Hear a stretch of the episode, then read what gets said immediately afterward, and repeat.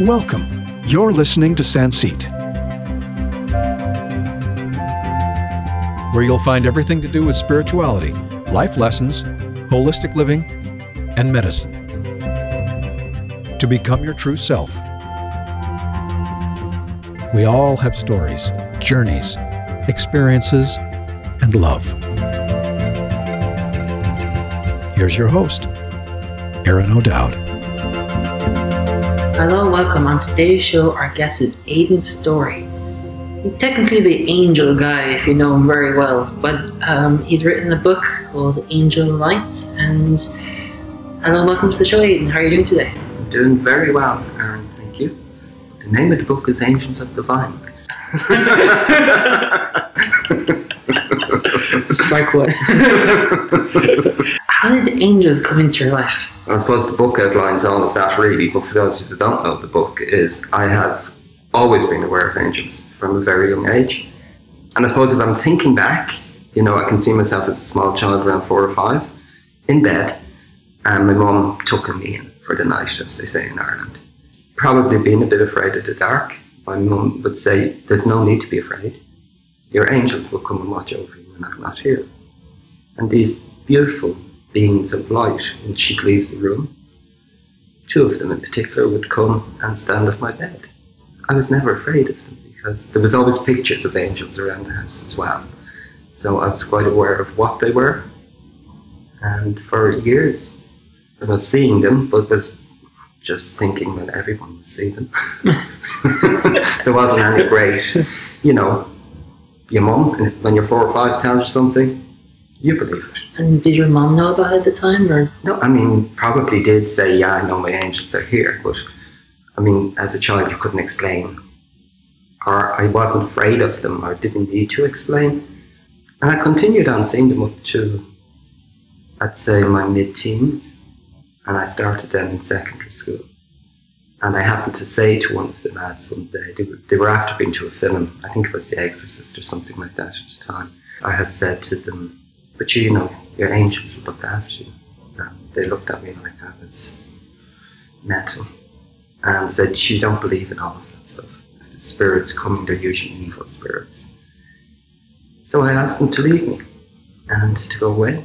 And they said that they would leave my sight, but they would never leave my sight.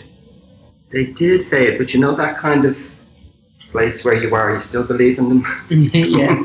Because you have seen and you know they were good. But on the other hand, you wanted to be in with the group and with the crowd, so you chose not to stay in contact with them. And I suppose as time went on, I became very depressed in my 20s. Did they help you through this? Through your depression? Oh, I mean, I don't think I would be here, Aaron, if they hadn't have. I had gone through really a lot of bullying in school, and by teachers, and abuse as well, sexual abuse. I went into a workplace as well, where there was a lot of abuse. I was also coming to terms with my sexuality. At that time, being gay in Ireland wasn't such a great place to be like it is today. So with all of that and trying to be something you weren't, constantly being in fear really. I was reading the paper one night, and it was around the time of the sexual abuse in Ireland when it was all coming to a head. And I was reading the story, and I got the flashbacks of my sexual abuse in school. And I thought, this is me, I'm reading about myself. And I went for a walk, and I found myself in a church, and I found myself going to confession. Not to go to confession, if you know what I mean, but to go and talk to someone. Yeah. And unfortunately the priest at the time wasn't very helpful, and he asked me what part I played in all of this sexual abuse. And that I had left it so long to come and talk about it or confess it, I must have played a big part in it and allowed it to happen. And it really angered me. And I came home and I was in bed twisting and turning, and the room filled with what I can just say mist. And from the corner of the room I heard a voice saying, it's us, little soul. Because they always referred to me as little soul. And I knew they looked the same, and they were saying, we can get you through this. You know, if you follow rules, you're not always going to feel this way. It's going to be a journey, who will take you on this journey. And we will help you if you help yourself. So I fell in love with it again. That's what I can say. So from that day, Hannah, my guardian angel, and Zachariah, and my guide Jack really took me by the hands, and I believe led me to the people I needed to go to. It's interesting how they guide us. And that's what they are. They will. And a lot of people think, you know, I've asked the angels for something and I haven't received it. And they don't give you gifts, if you know what I mean. They do give you gifts. They give you gifts of, if you help yourself, they will help you. They will put the right people, places and situations on your path. But often we have to do the work ourselves to learn from it. We have to do the healing ourselves. They will say to you, we don't do it. We help you on the path. We don't do it. We're here as guides, that's all. So they don't do anything for you in that kind of term, you know, where people think they will come down and just make you better. That's not always the case. So we assume that is the case, you know. Yeah, and it isn't. If you read about them and if you know about them, they are, the guardian angel is someone who will protect you or someone who will guide you. It's not someone who will do it for you. There'd be no point in that. You'd be losing out on a life's lesson if someone continuously, you know, will do things for you. You have to learn to do things for yourself. And that's part of the healing process. And it's part of our great learning here, because what we're basically here to do is to learn. Did you feel that when the angels came to you after you read the reports, did you feel healing at that time, or did it continue to repeat? I felt immense healing that night, but I had to do an awful lot of very hard work on myself. With the help of counsellors and healers. I had to revisit places that I didn't want to revisit in my mind. I had to live things that, the pain and the shame, which was very, very tough. But when you get to the other side of it, it's just like breathing fresh air. It's like a bit like today, it's like a windy day that you feel everything is blown away off you. Cobwebs are gone. You're clear, your head is clear. You feel connected. And God plays a very important part in my life. I mean, the angels are very important, but I do believe and trust and know in my heart that there is a God. Why is God so important to you? God was always important to me. I always felt there was a higher consciousness. There was a God there that created you and loved you, regardless of what you've been through. A God that helped me through all of this. My faith in God and in the angels made things easier for me to do. I can't prove there's a God. I don't think anyone can prove there's a God. There's a knowing within you. And there's I think that part of your unconditional love, or that part of your heart that loves, is very much the God within you. So I do feel that, you know, the angels are another creation of God. They're on a higher vibration than we are.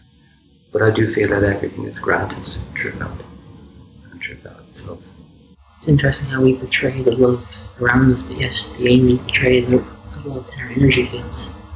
You know, I mean, we're all within the energy field as such, and everything comes. I think every connection is we draw it in through our energy field. With the counselling and helping, did you discover other aspects to help people as well as yourself? Yeah, well, I would have never. I mean, people would have always, from a very young age, to come to me with their problems, friends and family, and, you know. And you would feel, I never felt I was doing healing. So when I started to go to counselling or healing, and a lot of it was spiritual counselling, I found for me really worked. And maybe it was, you know, my faith, because I would have been probably quite Catholic up to that moment, because it was the only thing I knew at that stage. And then when I stepped into the spiritual world and the healing world, I felt really more connected to that area of it. And it was Jane Fitzgerald, actually. It was her that really, I suppose, pointed out to me that, you know, you need to start doing your healing work. And to me, it was a foreign language. Strangely enough, when I was about 7 or 8, I was down in Isle Gate, which is where my dad was from. And I clearly remember coming out of Mass on Sunday with my dad, and this man shaking hands and saying hello to Dad, and then he shook my hand. And he said to my dad, you need to look after him, he's a great healer. And, you know, I was about 7 or 8, I think, at that stage. Never heard the term, never questioned it, never knew.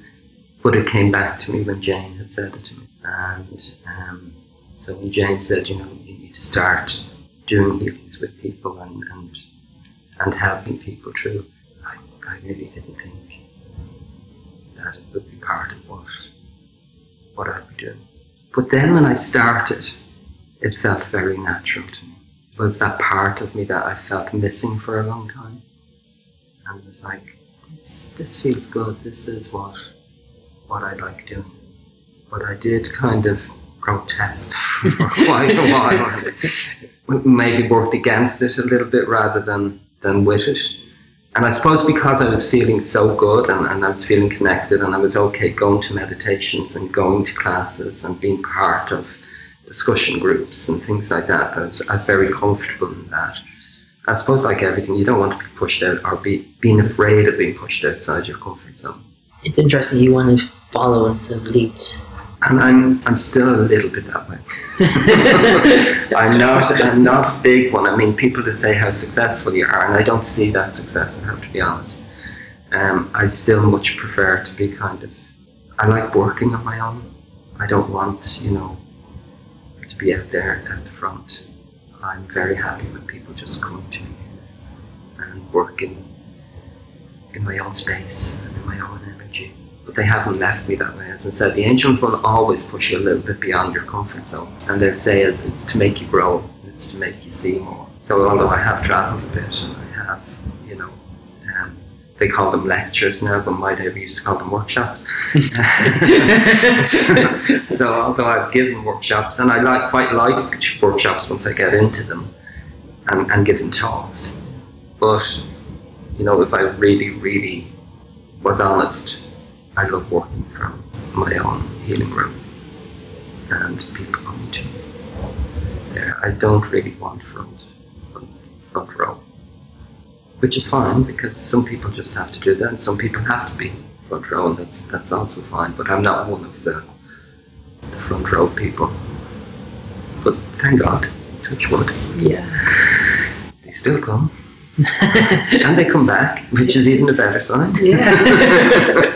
So, and I like to see a lightness in my work as well. I don't like it to be too serious. I feel laughter is one of the best ways of healing anyone. So, even within the workshops and the talks I give, you know, there would be banter and there would be laugh. You know, you would see the other side of things. So I wouldn't be terribly serious about what I'm serious about the work, don't get me wrong, but it's not all doom and gloom. I think it's nice and it's lovely to see people laugh too after a while. It is because it's a form of medicine as well. Yeah, and it's I always feel it's that breath of fresh air that they need. So when they have been coming to me for a couple of weeks, a couple of months, and that day that they come in smiling, it's like, oh, my work is done. They're ready. So laughter and fun, I think, is the real essence. Did you discover Reiki or angel card reading before? Which was first? I think the angel card readings would have come. I remember picking up a deck at a workshop and loving them the minute I picked them up, the pictures in them. And I remember then that year my sister Rosalind bought me a deck of cards for Christmas. And I loved them. But when I got them, hadn't a clue how to read them. So I started reading the book, you know, that would be with the cards, and it didn't sometimes make sense to me. So my angel Hannah actually came and taught me how to read them by looking at the pictures, and looking at the seasons in the pictures, and looking at the bindings on the angels, and looking for hidden messages really within the cards. And that's the way I don't concentrate so much on the words. But then again, I read the energy field when people come in, and then what I feel is that the cards more connect them, or they can see clearer when you use the angel cards. I started doing hands-on healing then. People asked me, before I ever did Reiki. And I really wasn't comfortable, I have to be honest. I was one of those people, I needed a cert to say I could do hands-on healing. So I went and did my Reiki with Mary Kay Hayden, and wonderful teacher. And I have to say, fell in love with Reiki.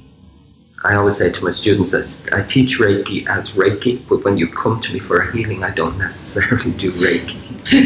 So don't be correcting me when the healing is over. So I think what Reiki did was give me the confidence to actually use my hands, if that makes sense. Yeah. And it's not technically Reiki I do when I'm doing healings, unless someone says, I just want Reiki, and then I will do Reiki. But Reiki connected me more to the energy, I think, and made me understand the energy. And probably gave me the cert, I think, gave me the confidence to do it. It's interesting how it's about confidence, not the system or the energy, it's the confidence of being able to portray your divineness through to the group or the people or to your family. It's probably because I'm not terribly confident in anything I do, I have to say. Although I love doing it, but I always feel I don't give enough, or, you know, I need to give more. And getting a little bit better with that. So, to me, I think it is the confidence for everyone to go out. And you know, we all have the gift within. There's many different kinds of healing and healers, and that's what people often think, that, you know, if they're a healer, they have to go and do hands-on healing or do readings or do reflexology. But there's healing of the world, and there's healing of the industry, and there's healings of many different types of things. And it's really about going in, treating people with great kindness and with love.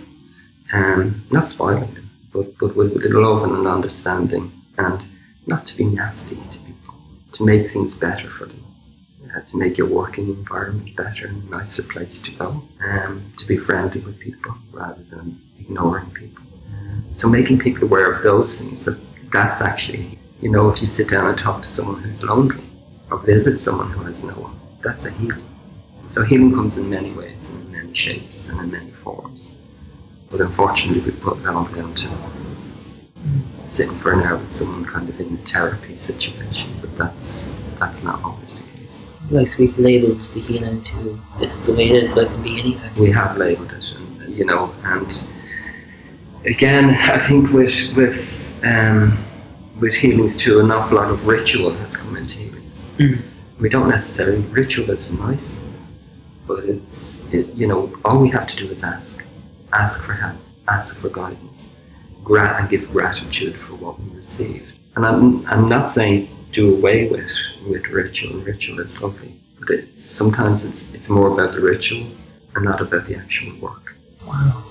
And did you study Reiki in Ireland or abroad? Or? I studied it here in Ireland in Newtown Mount Kennedy in Wicklow, and I did it. I knew I had studied it before with another person, and it didn't gel with me. But again, it's like everything, your teacher has to be the right teacher. Not saying there was anything wrong with that teacher. It's, you know, I'm not for everybody, and every healer is not for me either. So you begin to know how your energy connects with people as well. And when I met Mary Kay, my energy connected with her. And when I went to do Reiki 1 with her, I remember sitting in the room and going, I'm going to do my Reiki 1, 2 and 3 with this lady. You know, because people will often say, oh, he's no good or she's no good. When in fact, you know, you really need to sit back and go, well, did I really need to go for this person? I went because Mary down the road went and said she was great. I always feel if I come away from something that I'm not that happy with, I'm more inclined to say, you know, that wasn't for me. And if I really think about it, did I really need to go? And I definitely know in my early days of trying to find teachers, if you'd have met me in a pub and said you were with John, someone or other, and he's absolutely fabulous, you know, you have to go and see him. And I'd go and I'd be disappointed, but I actually didn't have to go to see him. And that didn't mean that John wasn't any good. It was me and my curiosity going. And you'll find out a lot that people will come to you because someone else came. And someone else found them good. But that doesn't necessarily mean they need to be with you.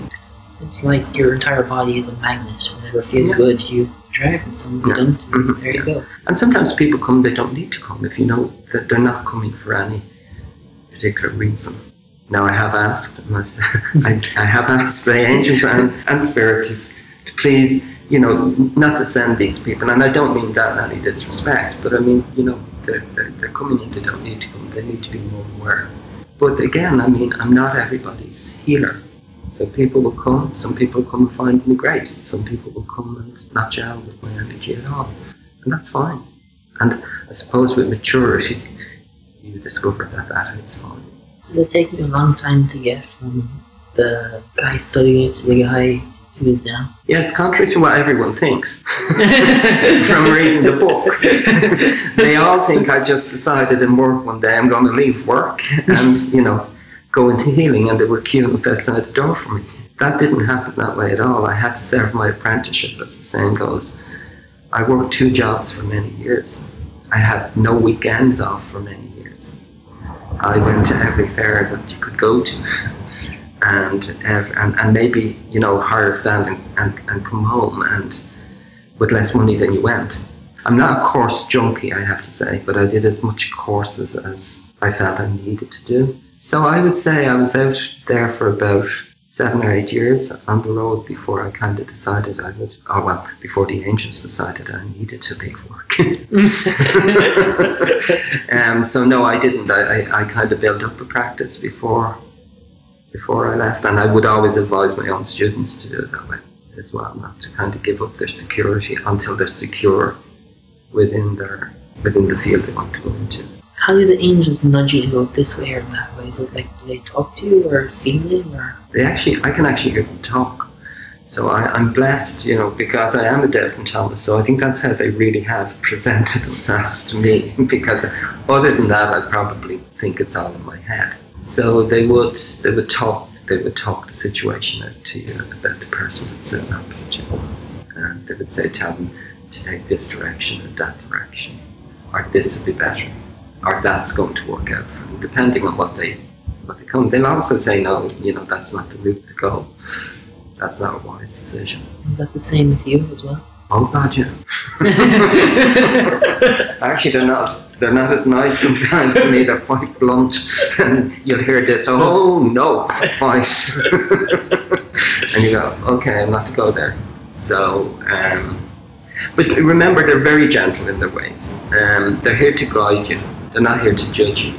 They don't ever come with bad news. It's always, you know, positive information that they'll give you. The kind of no would be the worst thing they would say. But they are beings of positive light, and they come from a place of positivity.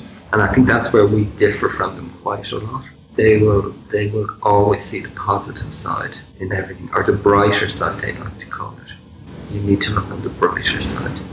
And they're quite fun, and they do play tricks on you, particularly when you're trying to find something and you're in a hurry. But they're simple, and I really, really believe in the power of simplicity. I don't think anything should be complicated. And my whole belief system is in asking. Ask. If it's for you, they will send it, and if it's not, then, you know, it doesn't come, or something better comes in its place. But it's only simply to ask. Like, a lot of people think too that you need to kind of pray to them and be all the time talking to them, which is grand, but you don't need to. You need to just ask once.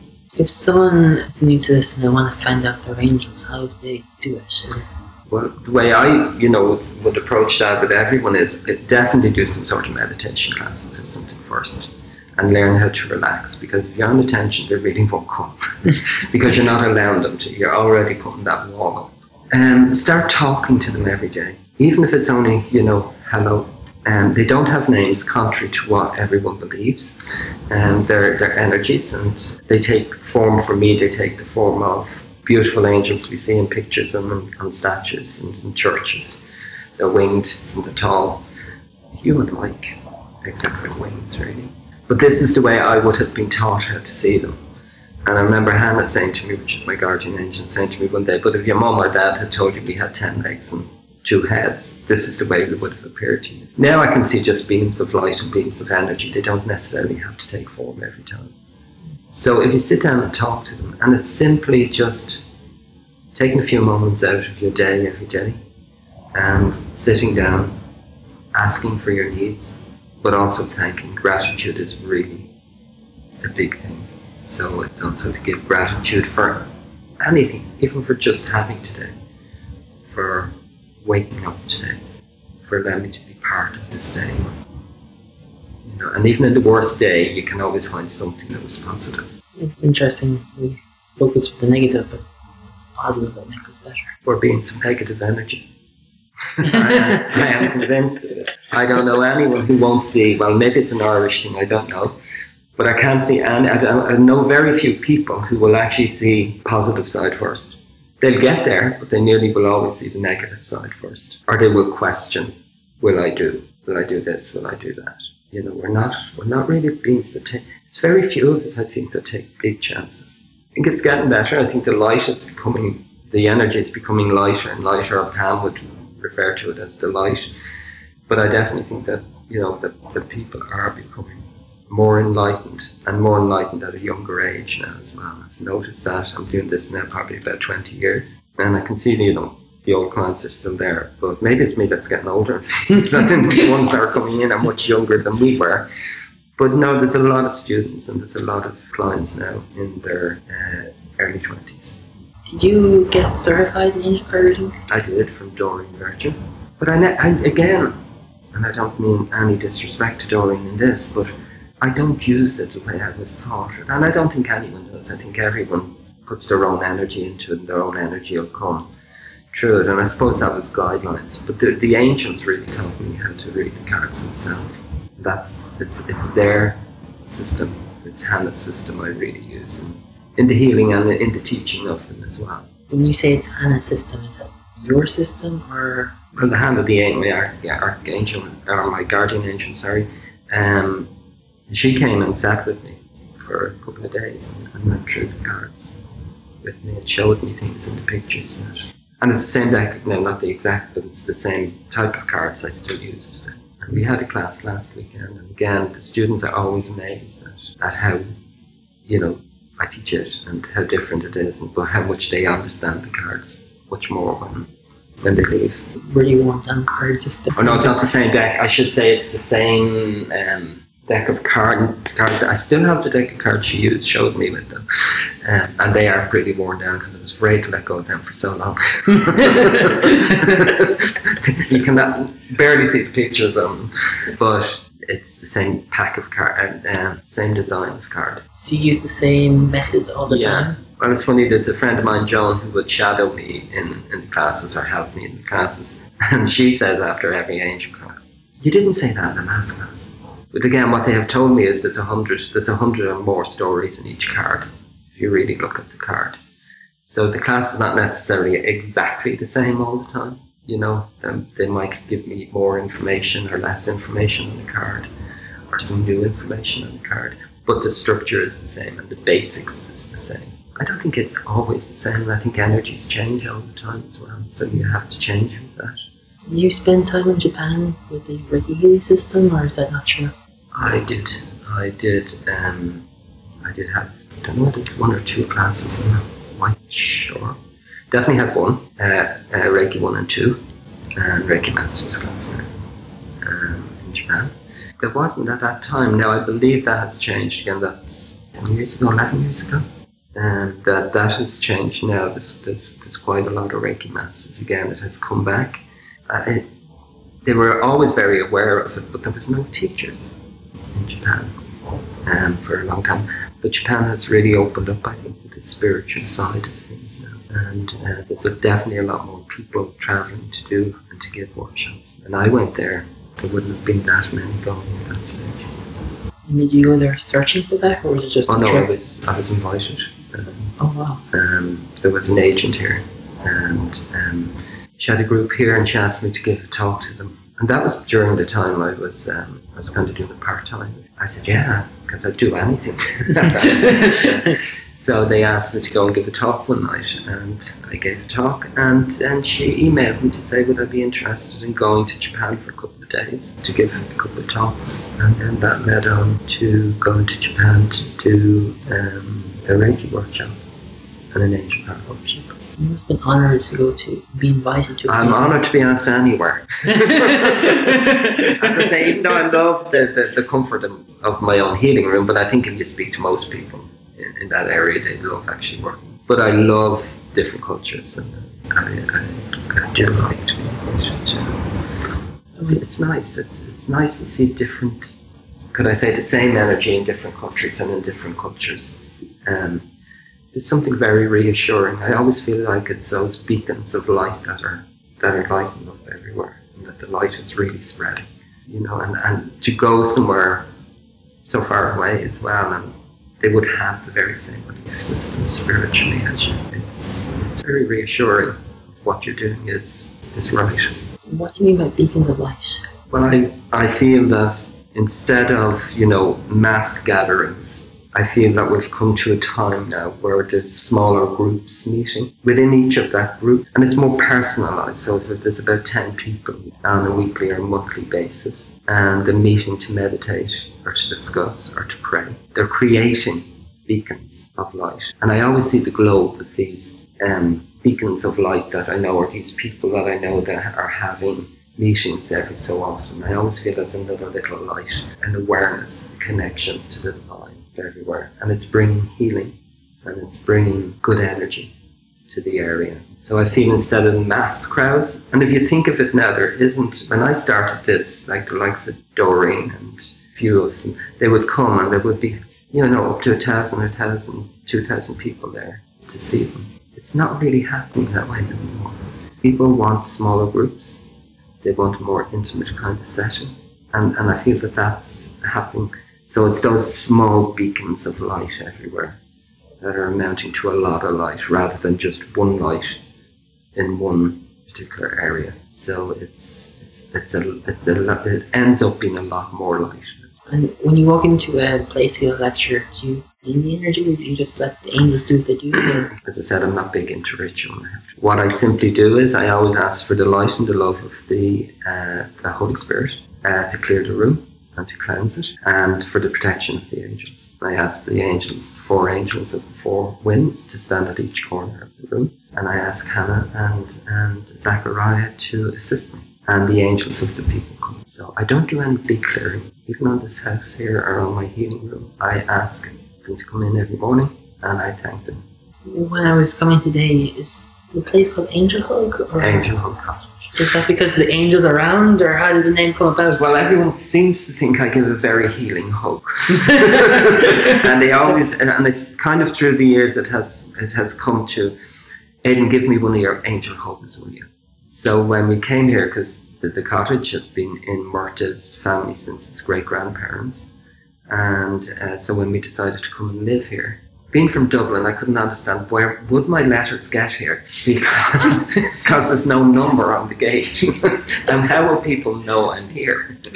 So I said I'd like to put a name on the cottage. So, and I said I'd love the name Angel Hug Cottage, because I feel it's a place where people can come and where people can have a little bit of peace and a little bit of angel hugging, and we've created what we feel is a sacred garden. So we have the Jesus Garden, which is you wouldn't be able to get down to it today. It's a very small part of the garden. We have the Buddha Garden, we have Kuan Yin's Garden, we have Mother Mary's Garden, we have the Angel Garden. When my clients come, they don't want to leave. So we've created a garden so that they can sit in it afterwards and, you know, meditate or just sit and be, and everyone feels the energy of the angel. So I feel that the area itself is filled with healing, and I think there's nothing as healing as a hug. I totally agree. How did you and Marta meet? Met online. We had both, funnily enough, I suppose, you know, when you're in your 50s, you're not expecting to meet anyone. at that stage, and I had been through a couple of relationships. They were okay, they weren't bad, but they weren't the one.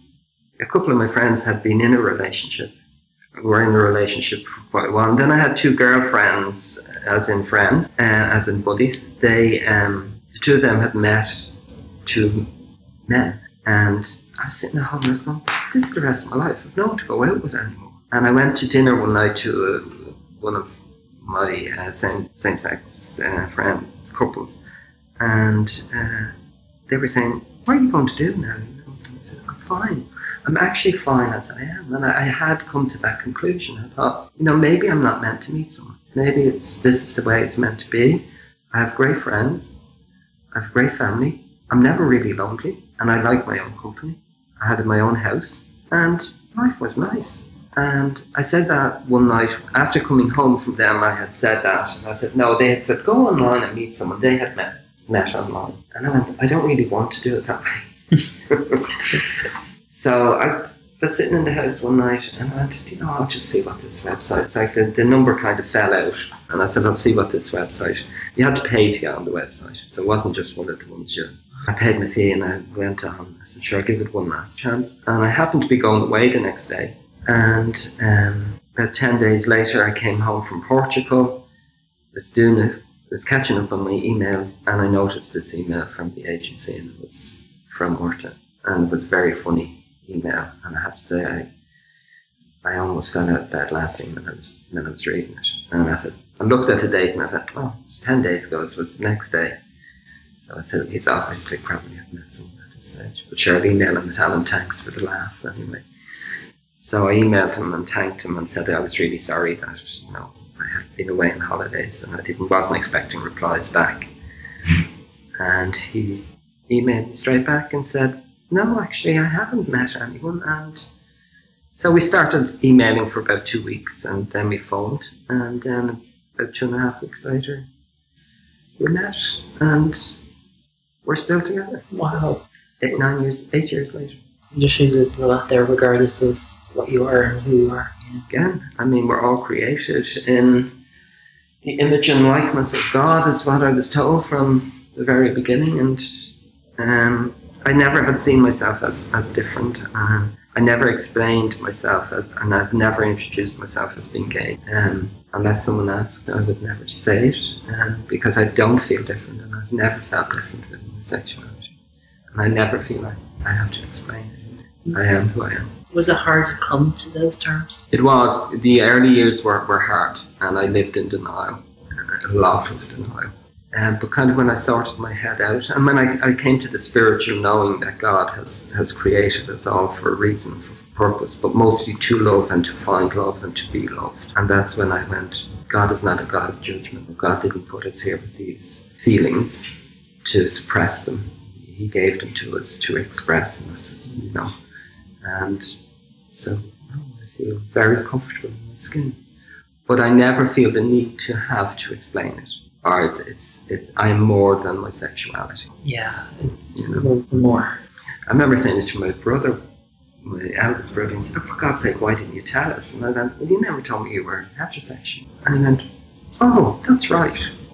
So, anyone who says that to me, I'd go, but you never told me. Why do gay people have to say, I'm gay? You are and what you can do. Yeah, but as I said, and I feel I'm much more than my sexuality as well. Did you feel when the law for both sex to marry, did you feel that freedom or anything like that? Oh, I was so proud of Ireland, I have to say. I was so proud to be Irish that day. No, I think that was a really good thing. Unfortunately, I wasn't here. Now, I did vote, but we went away that evening. We were in Scotland. I was working in Scotland the next day. But I watched every bit of it on TV once I was finished. And BBC did a great coverage of it. Marta and I were already in a civil partnership at that stage. We did kind of feel our civil partnership didn't say enough, or didn't... We were civil partners. What is civil partners? We kept asking ourselves, and it was more really for kind of legal reasons, I felt. But it was a friend of ours who is a solicitor pointed out one day to us, because they were saying or two, he's going to get married. And we kind of went, oh no, I mean, we have a civil partnership, we had a great day. And she said, you know, you really do need to get married, because a civil partnership, if a different government came in the morning, they could change the writings and the rules within it. So she said a marriage would be much, much better. So we had a second ceremony. So we are officially married. And it was lovely to be officially married in Ireland during the first year where it had become legal. It must have felt amazing to have the acknowledgement that you were legally... Yeah, I mean, words fail me really to express the joy that was... Now I'm getting a bit emotional, but there was just a huge sense of acceptance. And for everybody, and I'm not doing that kind of Mr. Nice Guy here, but even for our guests at the wedding, the joy that was there... from the youngest to the oldest. It's just, and the happiness that people have, and I see this now because I'm a wedding celebrant, and I always say at same-sex ceremonies, the joy still that fills the room, and the applaud, you nearly have to tell them to calm down, you know, but it's just pure joy for everybody. Joy for freedom of knowing that they're normal, or...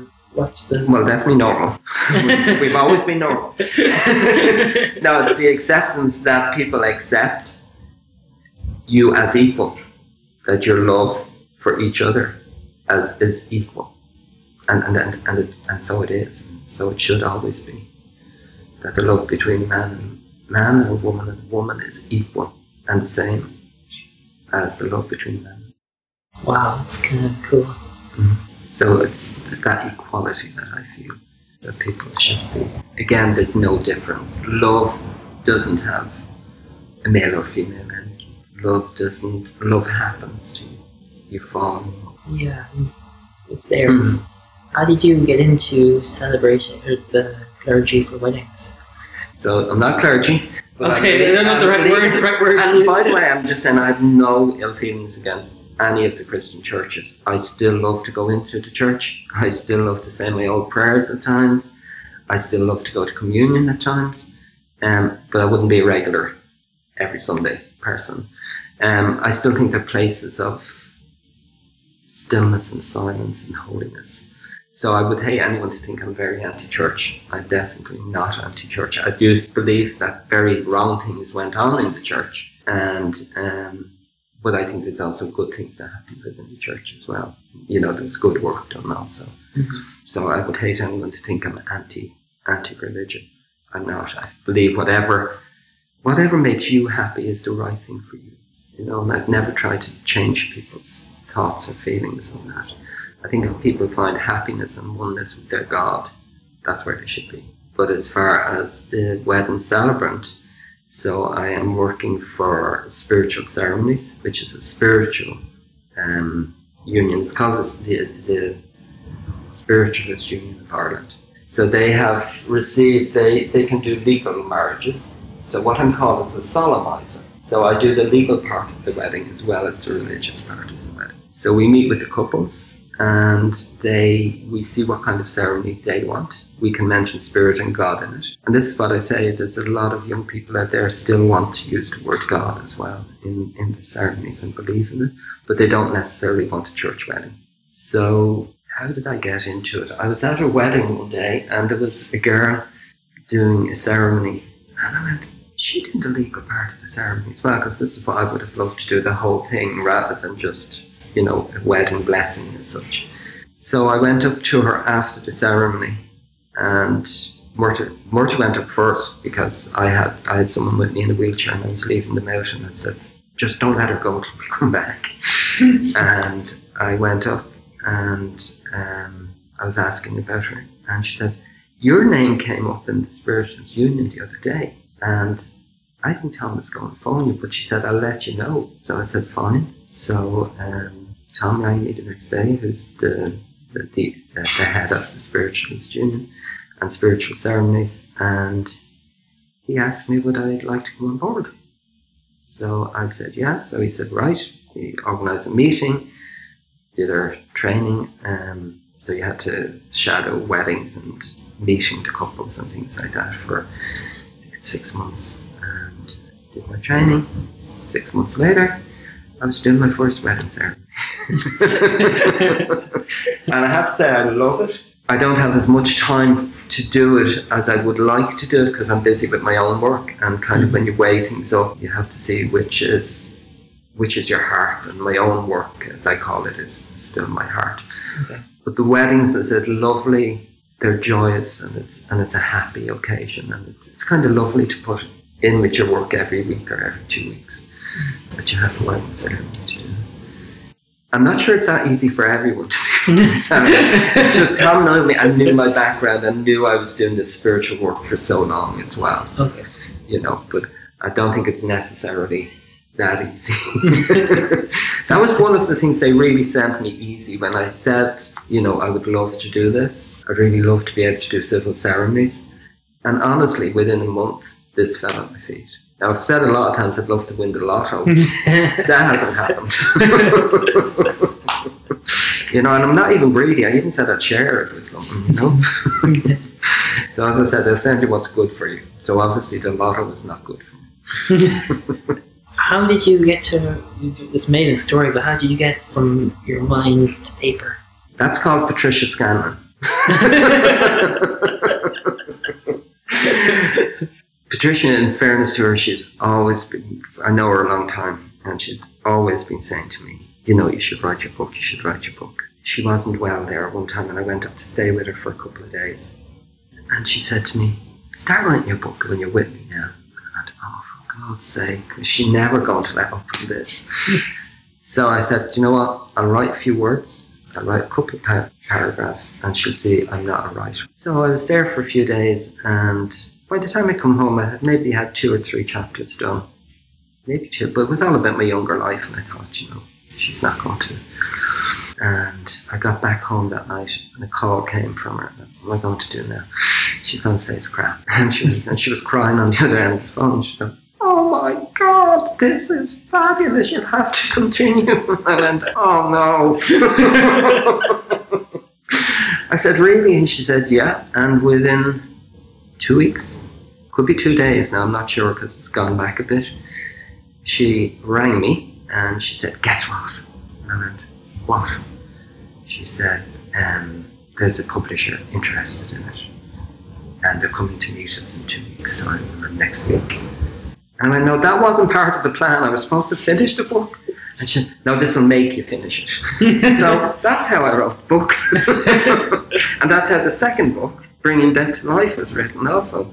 Wow. I was in bed one morning and she said, the phone rang and I went, God, it's not like Trish to ring at this stage. Is there something wrong? And I picked the phone up and she said, great idea. The 4 of us are going to write a book on debt. And I went, okay. And she kind of outlined what it would be roughly, and I went, okay. I put the phone down and went, I said I'd never do this again. And I thought in the back of my mind, maybe it's just one of those things she's thinking about and she'll forget about it. No. When it comes to writing, Trish doesn't let it go. So I had a nice time doing the 2 books, I have to say. But I do find writing a very lonely experience. What do you mean? Well, I think, you know, I'm so used to meeting people every other day and working with people. When I actually sit to write, it's just lonely. That's the feeling I get. It's okay. Just, it doesn't come to me easily. Let's put it out. Although Marta thinks it comes to me very easily, but I don't think it comes to me easily. Not saying I dislike it, but it wouldn't be my first love. Let's put it that way. I see. And then I hate doing promotional work. What was your section in the book, Life? Well, we all did different sections on, you okay. know, kind of preparing today, I die. And we all kind of put our own pieces in. So it's 3 and 4 chapters of a book, you know. So I wrote about the aftermath of my mum's death and how I felt. I wrote about my dad's pre-dying. We wrote about pets. We wrote about mass disasters. So I suppose we covered, you know, a wide range of things. To me, it's a book that you will buy that and a lot of my clients have said this to me, it's not necessarily a book you read from cover to cover.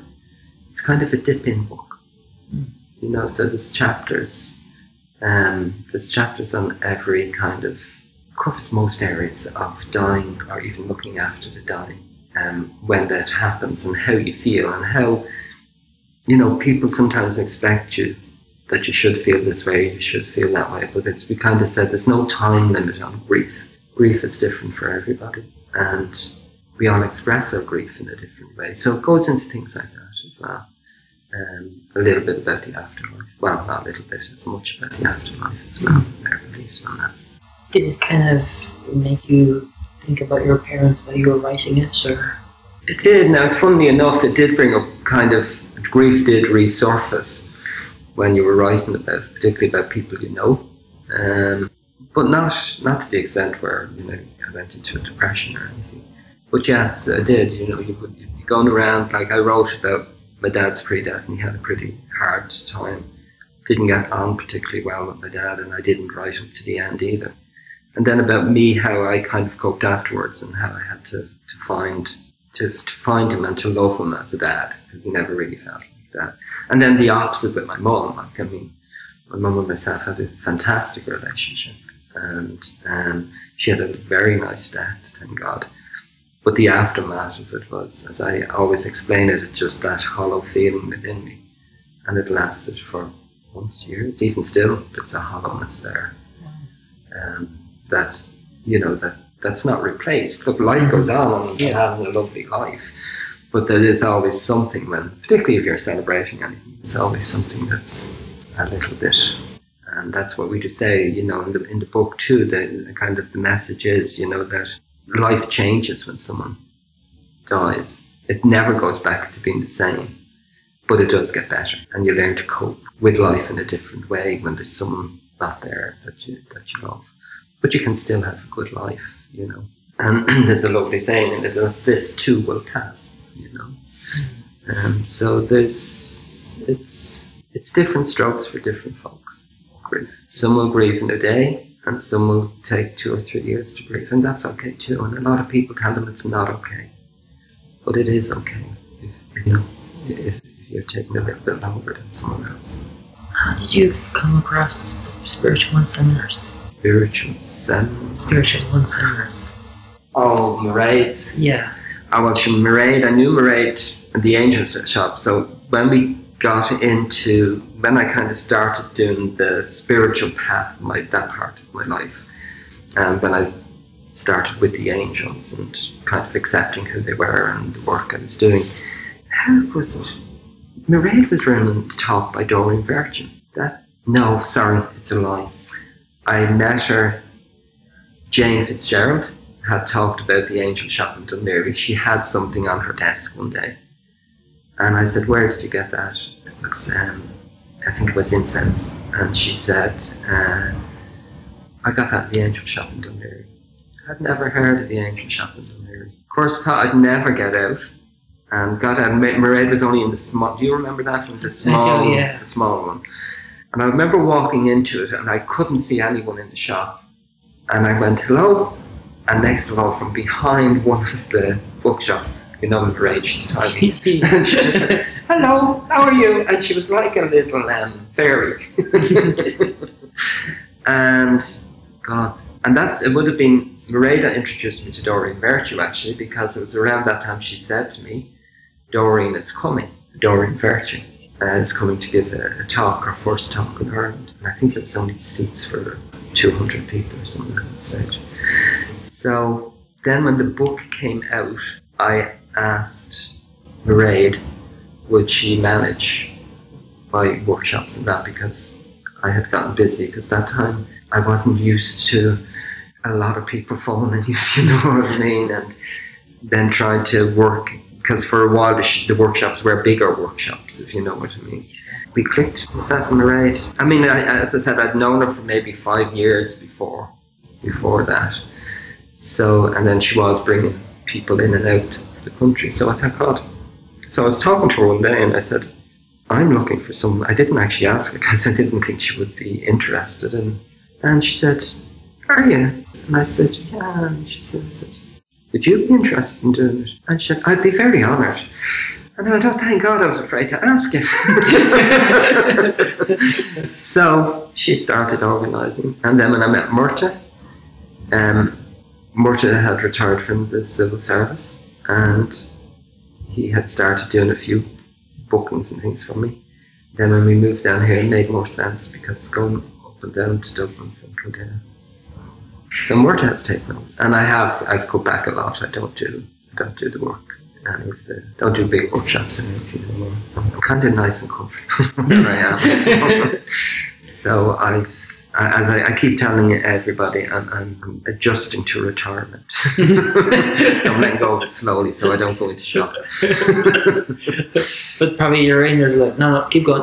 I think any time I mention that word retirement, the phone usually rings a bit. But I do hope to eventually retire in about 5 years' time.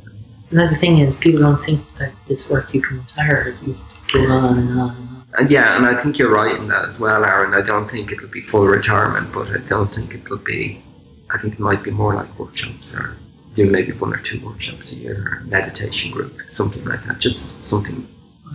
I think I'd always need to be connected with the energy, if you know what I mean. Mm-hmm. But I do feel like the body is getting old. It's getting weak. So I do feel, that there would be more of group work rather than one-to-ones. Yeah, that's it. Group work, one-to-ones. Yeah, it sounds like the car has clocked up a lot of mileage. And it's... Yeah. And I need to enjoy life a bit as well. And, you do slow up. And, I do find myself getting tired now quicker. So. And have your angels communicated that what's going to happen? Or is it just... Not really, because they haven't even agreed that this is happening. I mean, I'm telling myself it's happening, but they're not giving any kind of response to it. So, what I do believe, they will allow me to slow down. And I think they have allowed me to slow down, even to a degree. I don't do any travelling. I travel around Ireland a bit, but I don't do any foreign travel. If there was someone on the street that you met and they asked, Aidan, you need some bit of advice, what would it be? Again, I think it's different strokes for different folks. It depends on the person. But, I mean, the main message would be really to start loving and honouring yourself. Start looking at what makes you happy. When you're happy, you're connected. You're connected to God. You're connected to Spirit. Happiness is really, if you're happy doing what you're doing, when people come to me and they say, I'm happy doing what I'm doing, I'd go, well, that's what you're meant to be doing. If you're not happy, you need to see what makes you happy. We are here to be happy. We're not here to be miserable. So happiness is the gauge of where I'm right. Happiness is the energy of your creator, whatever kind of God you believe in. If you're happy, you have found God. And I know you can't be happy all the time, but even content is great. But I mean, you're going to have some sad times. But happiness is the first key of the first door to being content with it, to loving life. And it's the first step to loving yourself as well. I wouldn't assume that. Yeah. Well, maybe it's not right, but that's the way I see it and feel it. I feel if people are happy first, they will find more happiness and more happiness. And they will find what resonates to them more and more. Do you have anything planned for the coming year? Well, the usual. Everything is held at the Kadeen Hotel in Newbridge. We're not sure about the card course this year, or next year, but that may happen. The Reiki is happening right through the year. Next year, Reiki 1, 2, 3 and Masters. Saint-Germain. The attunement to Saint-Germain, the Angels of Divine Light workshop. And very importantly, we're doing a charity day for, it's called my Aunt Patty's Club, which is actually my Aunt Patricia. She looks after old people. Okay. So we do, I do a charity day for them every year. And this year, with the book and with everything, kind of things got out, so I'm doing it in February instead of November. And Dr. Elizabeth McCurry will be speaking at it as well. So it's an afternoon event, and it's kind of just a day of relaxation and meditation. So it's from 1 o'clock to 5 o'clock. And there'll be more information about it on the website. Marta looks after all my workshops. He knows what I'm doing wrong, more than me. I should have looked that up really before the interview. If people want to get in touch for a reading or a workshop, where can they find you? They can find me on my website, www.aidanstory.com. My Facebook page, I have two Aidan M. Storey author, or Aidan Storey, and we also have Aidan Storey Angels of Divine Light. So there's quite a few pages there. But they will always have lists of workshops or healings. And Marta looks after all the healings. And the phone numbers and that are on the website. Aidan, it was an honour for chatting with you and spending time with you. Thank you so much. It was an honour for me, Aaron. Thank you so much. Thank you. Thank you for spending the time to listen to the show. If you want to learn more, check out sancit.com. That's sancit.com. Join Sancit Group on Facebook and contact us if you have any questions. Until next time, have an awesome day and rock on.